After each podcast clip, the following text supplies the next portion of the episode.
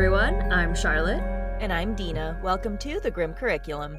We are late night recording today, too. It's like almost my bedtime. Honestly, we talk about how we're little old ladies secretly, uh, or not so secretly as it happens. For the record, it's only 8:53 p.m., but that's just where we're at at this point in our lives. But this is going to be a, you know what? I feel like closing this up and finishing this, the closure is going to be a good bedtime story. Yeah, and up where I am, it's been raining on and off for the last hour, so it's helped to cool things down a little bit today. It is still a little roasty toasty in this office, but that's okay. We're going to get through it. I'm excited. This is honestly one of my favorite true crime stories, and the reason for that's due to all the stuff we're going to talk about today. Like I mentioned last week, we don't normally get too deep into the forensics behind what gets our subjects caught, but today we're going to be getting into some really, really fascinating territory, and I'm stoked. Yeah, because also, I just thought of this. We cover a lot of old timey cases where there really wasn't forensics to speak of. You know, it's been one of my special interests for a long, long time. For a little while, just after I graduated high school, I actually really thought long and hard about going to university for forensics, but unfortunately your girl ain't great at math and one of the prerequisites for that is calculus so but anyway all that to say is i'm very stoked to talk about all this today. Welcome to the third and final part of our series on the List family murders. We last left off with John leaving the List family home for the final time. Today we'll be talking about what he got up to during his almost two decades as a free man. We will also be following the absolutely amazing investigation that led to him finally being caught. And trust us, you guys, this is going to blow you away. So we last left off with John, leaving the bodies of his wife, his children, and his mother behind in the ballroom of the List family mansion. And we will also remind you that before he left, he turned up the air conditioning and blasted classical music. I get the air conditioning. He wanted to make sure it would take as long as possible for the smell to be noticed, but why the classical music? Like, we mm. saw last week just how dramatic he is, but to me, this is a bit much right the classical music the the whole bit has me stumped i have to say because maybe on one hand he wanted people to think that there were still people living in the home you know like music is making noise but if the music's blaring all hours of the night and day surely that would draw more attention and someone would have noticed that something was off sooner. Well he told everyone that they were gone. So then it doesn't make any it sense at all It doesn't make sense. Like i he did this for the drama. Which again circles back to me not believing his story about it being like a mercy killing. Like it's just too much. He wanted every bit of this. There's no doubt about that to me. Oh, I 100% agree. John List left his car at the airport and would essentially vanish into thin air. And don't worry, we will get back to his little disappearing act in a little bit. Meanwhile, back at the List mansion, time was passing and the lights were beginning to go out in the home one by one. Neighbors had been made aware by John that the family would be away, like we said. However, it was still kind of odd to them that he had left the lights on and the music playing. Someone else who noticed the absence of the List family was Patricia's drama teacher, Ed Illiano. Patricia trusted Ed, and she confided in him multiple times about the threats that her father had made towards her and the family. When she spoke to him about this, Ed didn't really take her seriously. But time was passing, and there had been no word from the List family, and Patricia was missed. On December 7th, 29 days after the murders, Ed decided to stop by the List home and investigate for himself. When he arrived, he rang the doorbell, but there was no answer. So he began to poke and prod around the home, peering into every window he could find. This drew the attention of neighbors William and Shirley Cunnick. They were under the impression that the family was away, and they were worried that someone was attempted to take advantage of that and break into their home. They had called the police to report a suspicious character around the home. Before we get into this any further, I do want to just take a second and clarify something I think is important. Mm-hmm. There are like five different versions of this story. Oh. There is a version where Ed discovers the bodies, he breaks into the house and he goes in. There's another version where the police find them, but it's different. There's a lot of different versions. This one is the one that I felt was the most accurate based on the books that talk about it and based on court documents. Okay. So if anyone is curious about why we chose this story, Um, th- that's why. It, it to me, it seemed like this was the most believable one. Fair enough. When investigators arrived, they quickly agreed that the strange disappearance of the entire List family was pretty concerning. They decided that the best course of action would be to get into the house and see what was going on. They walked around the mansion until they found an unlocked window. They climbed in and were instantly surprised at how cold the house was. Remember, this was in early December. It was very strange to them that it was almost as cold in the house as it was outside. The sound of classical music rang through the intercom system that had been installed throughout the house. And take a second and picture that. This isn't like a radio or like a, a, record player or anything like that. This is throughout the entire house. It is loud, classical. They described it as like it, they were in a church. That's such an eerie scene to be a part of. I'm sure Ed Illiano, Patricia's drama teacher, was like, really going through things in his mind at this point because the poor man probably felt so fucking guilty. Oh my god. He, you know, that he didn't get there in time. Oh my goodness. And then you're coming across this insane scene. The officers made their way throughout the house and into the dining room. As they went through the kitchen, they noticed dark stains on the floor and the walls and they saw right away that it was obvious that someone had attempted to clean up the stains but wasn't able to. There was essentially dried blood smeared everywhere. They followed these stains into the ballroom. The closer they got, the more shocking the scene became. Then, of course, the smell hit them. And remember, dear listeners, by this point, all of the lights had burnt out. They can barely see where they're going. They just see more and more blood, and they're essentially just following the smell at this point. When they got into the ballroom, they noticed what they first thought was a large pile of clothing. It quickly became clear that it was the source of the smell. They approached it and saw that what they were looking at were the lifeless bodies of Helen List and her children. They continued to investigate the home and soon found Alma List in the attic where John had left her. Investigators would later report that she still had an absolute look of horror on her face and soon enough, an investigation was underway. Once the shock wore off, they realized that one member of the family was indeed missing John List. He became the main suspect immediately. And they quickly confirmed their hunch when they entered John's office and found the letters that he had written, including a full blown confession. This was not an area where crime was common, let alone murders like these. The community was shocked and everyone wanted John List caught and quickly. Something to imagine about this was this was the first murder in eight years. Holy cow. So they've had nothing like this, and then all of a sudden it's a family annihilation. It's just occurred to me if John hadn't left behind all the confession stuff, they may eventually have given up on him and thought maybe that someone that came to kill the family also like took him or killed him. You know, he may not have stayed on the suspect list if he had just completely dropped off the face of the earth. He was in a lot of debt, right? Mm-hmm. So he could have very easily faked it so that he owed someone money and they killed him.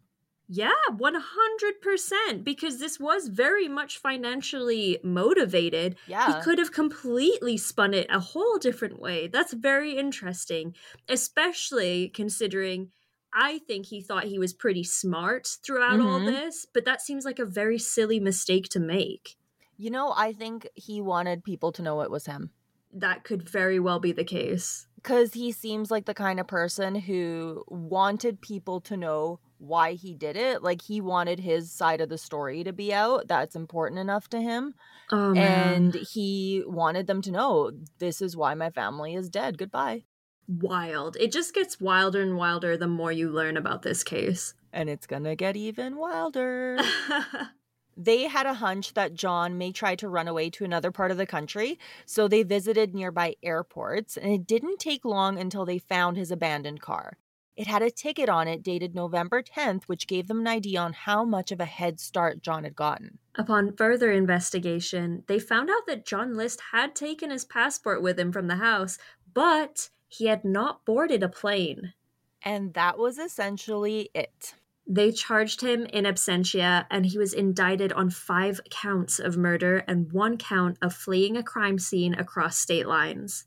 John had no record or even history of violence. He wasn't exactly a seasoned criminal, and because of that, they expected him to turn himself in quite quickly once he realized how difficult life on the run was. John didn't think he would make it very long either. He thought he would last a few weeks or maybe a month before he got caught. They all could not have been more wrong. At this point, of course, the FBI had become involved, and a wanted poster was published and displayed at places they thought John might frequent. This included optometrists because John would often need new glasses due to his constantly lessening eyesight, as well as pharmacies because he would regularly purchase hemorrhoid cream. Just a little fun fact for you guys there. Another fun fact is they found out that he had a secret P.O. box, and guess what he was having sent to that P.O. box? Oh no. Porn. That's right. Porn. The high and mighty man of God, John List, was a huge fan of pornography. Of course he was, because if he was one thing and he was many things, basically all of them bad, but he was a fucking hypocrite. Yep. And oh, speaking of religion, Mm-hmm. this is kind of infuriating. They wanted to hang posters at Lutheran churches because they knew John would be looking for a new church, but they ended up not doing that because they didn't want to, and I quote, upset anyone. Oh my goodness. Unfortunately, as we know, John never turned himself in. The trail had long gone cold, and it looked like he had simply vanished. Nine months went by without anything significant happening regarding the case. That is until August 30th, 1972, nine months after the murders.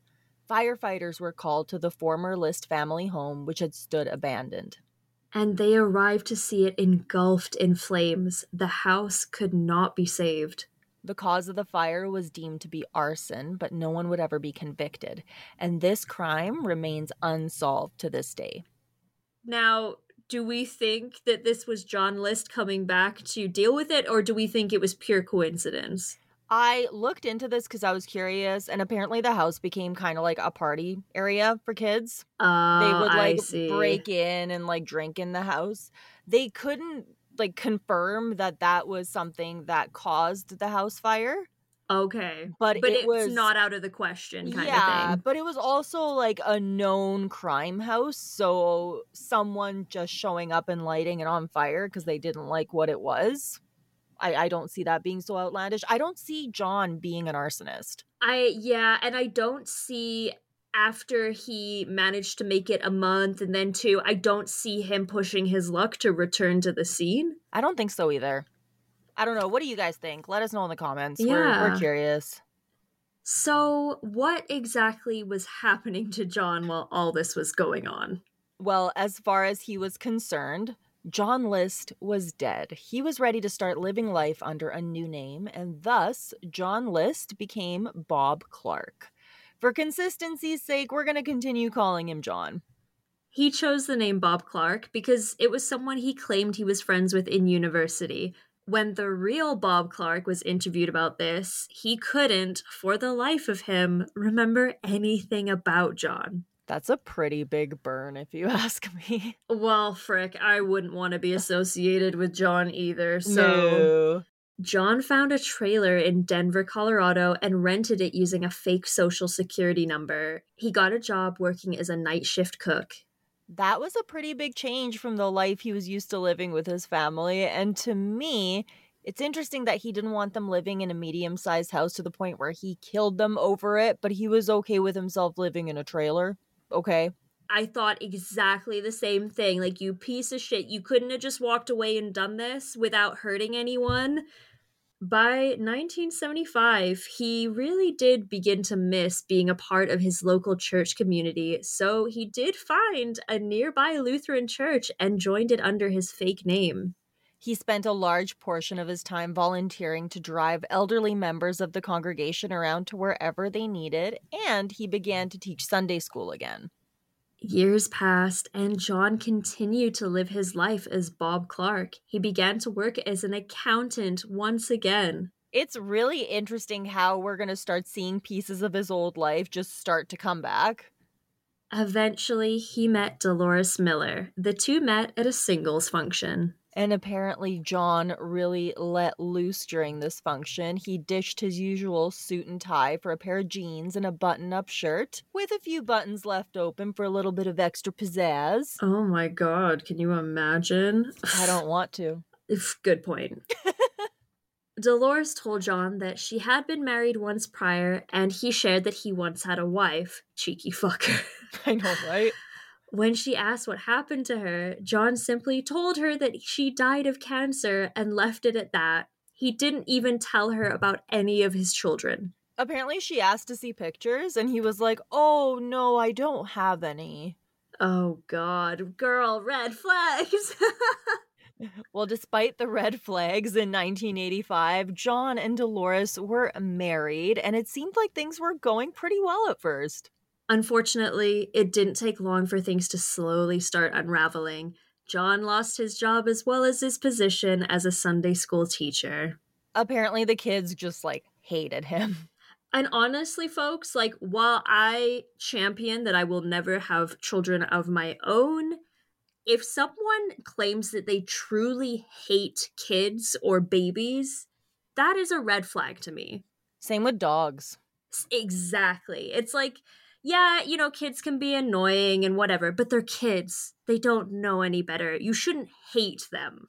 I could not agree more. That's a huge red flag. This guy is a walking red flag, and that's a lot because we talk about a lot of walking red flags, but he is, he's up there.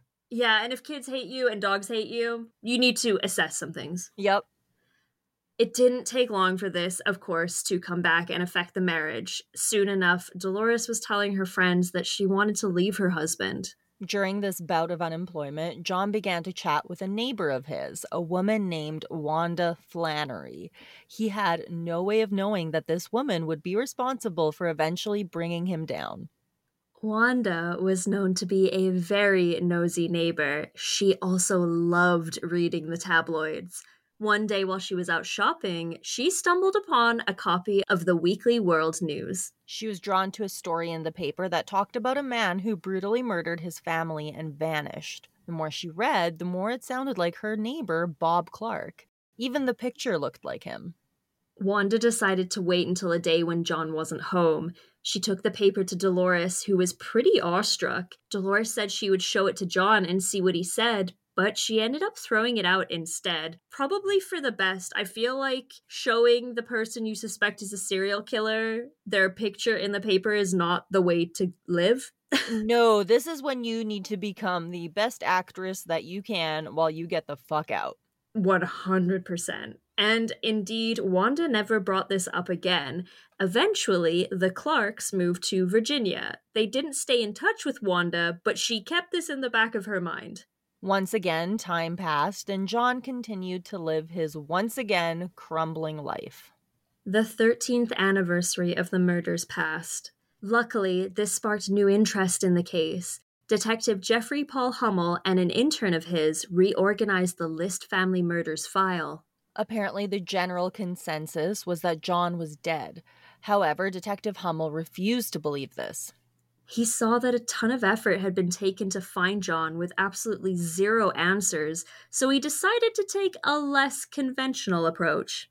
Enter the psychic. And apparently in this case the psychic was actually pretty good. And I kind of uh, I I don't know how I feel like psych- about psychics getting involved in cases like this because sometimes it works and sometimes it colossally fucks everything up, you know? So I approve of it as a last ditch effort. Like the psychic I mean, shouldn't be the first person you call. Like this is who you go to where you're like, you know what? Just tell me something. I agree with exhausting all possible options when it comes to a case, but like you say, I don't think it should be in the top 10 list of things that you try first. she said that John had not left by plane, but by bus. Which was true. She also said that he met another woman and that there would be some sort of a connection to Baltimore. And Dolores and him got married in Baltimore. She was also right about the direction that he fled to as well. The psychic did predict that John would visit the family gravesite on his birthday that year. She was not right about that. Despite all of this, no information surfaced and the case stayed cold. Eventually, Detective Hummel was transferred. However, he continued to keep tabs on the case. One day, he was watching the show America's Most Wanted. He spoke to some of his coworkers about it, and together they decided that they should approach them about doing an episode on John List. He also informed Captain Frank Marranca, who had taken over the case. When they approached the show, they were actually turned down at first. The case was substantially older than their usual stories. Could this case even be solved? And they had some legitimate concerns. For starters, they had no recent photos of John List. Like we talked about before, he had destroyed all the photos of him and his family, and it actually did help him get away for that little bit longer. The most recent photo that they had of him was over 20 years old. And friends, this is where this case really, really fascinates me because we're going to talk about a man named Frank Bender. Uh, he sadly passed away in 2011, but this man was an absolute genius. When I read all of this, it honestly it blew my mind. I think what he does, or sorry, I guess what he did is absolutely fantastic. He was an expert in forensic sculpting. He worked as a reconstruction artist with the police, and he would often help identify everything from suspects who have aged to unidentified bodies. He could essentially take a skull and create what that person used to look like with an alarming amount of accuracy. This is interesting because they did have the option to use computers at this point. Nothing, of course, as advanced as what we have now, but still pretty good.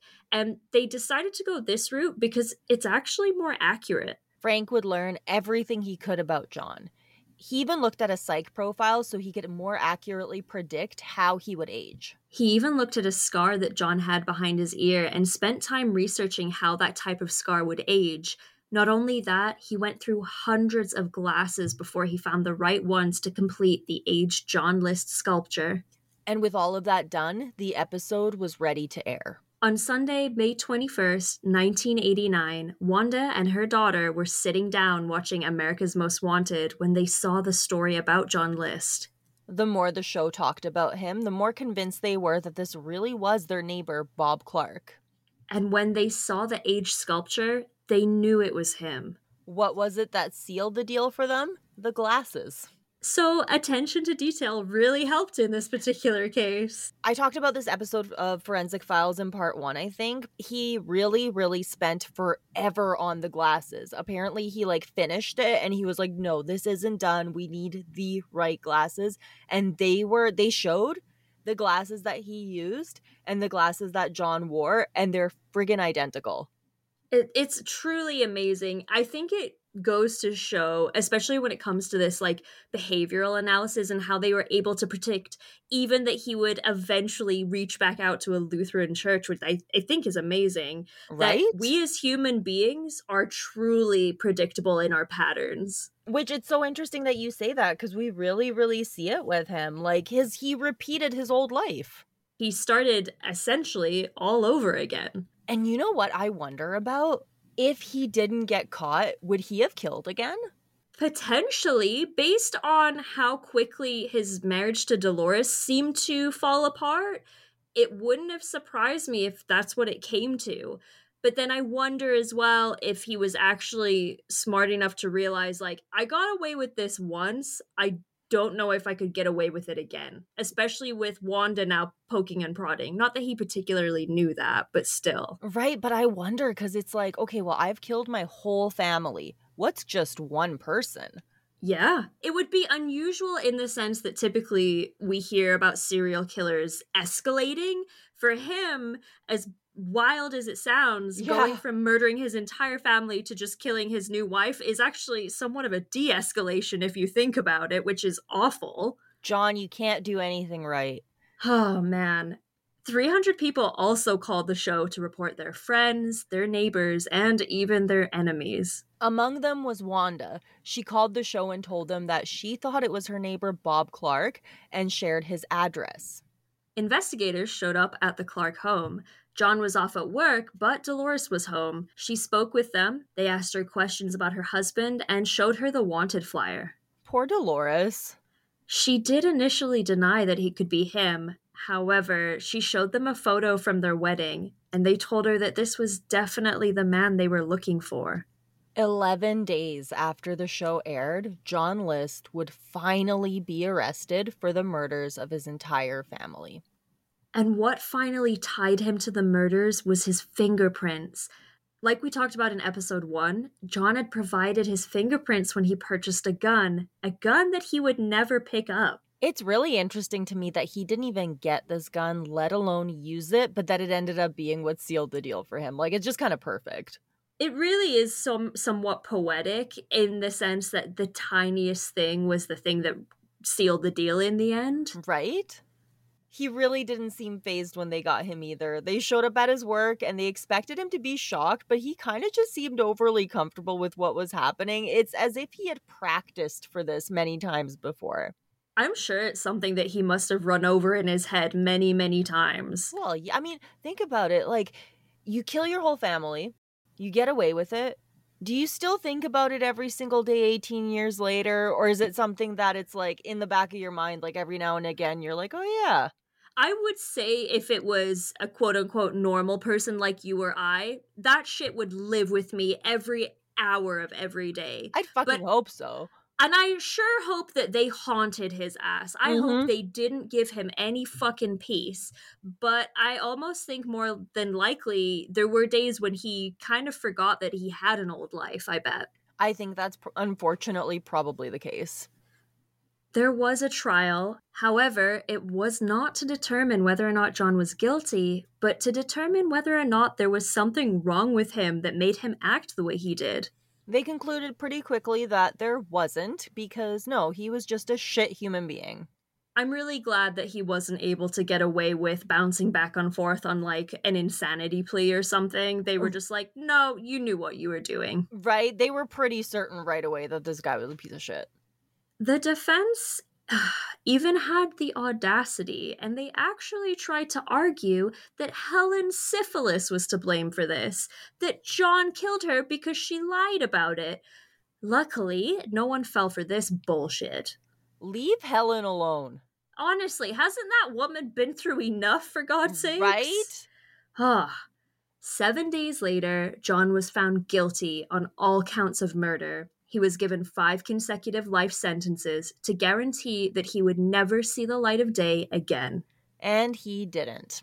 He died at the age of 82 due to complications caused by pneumonia. John List never expressed any remorse or regret when it came to killing his family.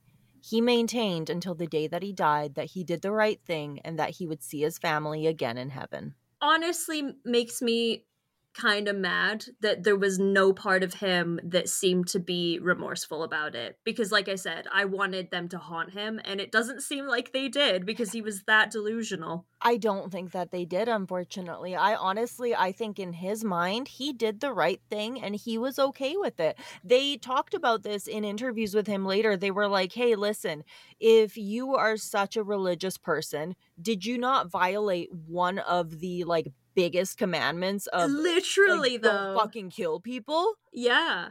Hello? And, right? And he was basically like, "Well, no, I understand that, but this was justified." Um he he even like wanted to write a book about it before he died before he wrote it, luckily, but like, oh my god. That makes me really mad. oh man, he really did. And that brings us to the end of our series on the list family murders.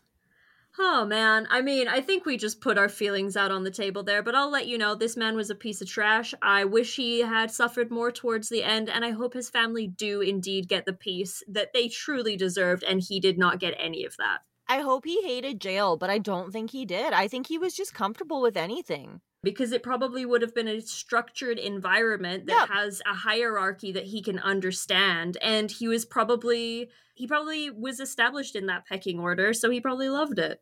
I think so too. Unfortunately, there wasn't a lot of justice here. I mean, he got caught in the end, which I'm glad. I'm glad that he wasn't able to die a free man, that he did have to sit through a trial and he did get sentenced for what he did. And I would say five consecutive life sentences was more or less ab- about as good as we're going to get out of that Yeah. one. But we're finally at the end, and so I guess now we'll uh, go over the usual stuff. Yeah, as always, thank you all so much for supporting the podcast. We appreciate you all so much. Uh, we're now into our 70s with these episodes, into our 10s with extra credit. Like, holy crap. Yeah, and you know what? As I was editing extra credit uh, last time, I was like, "Oh, look at that! We made it to ten episodes," and I, I kind of forgot about it. Like we didn't make a big deal about it, and not that it's a huge, huge milestone, but it kind of is. They're all to be celebrated. They are. And again, if you haven't checked that show out, you should because it's friggin' awesome. All right, you guys, it is that time of the week again. We are going to thank our wonderful, beautiful, glorious, grim VIPs and up.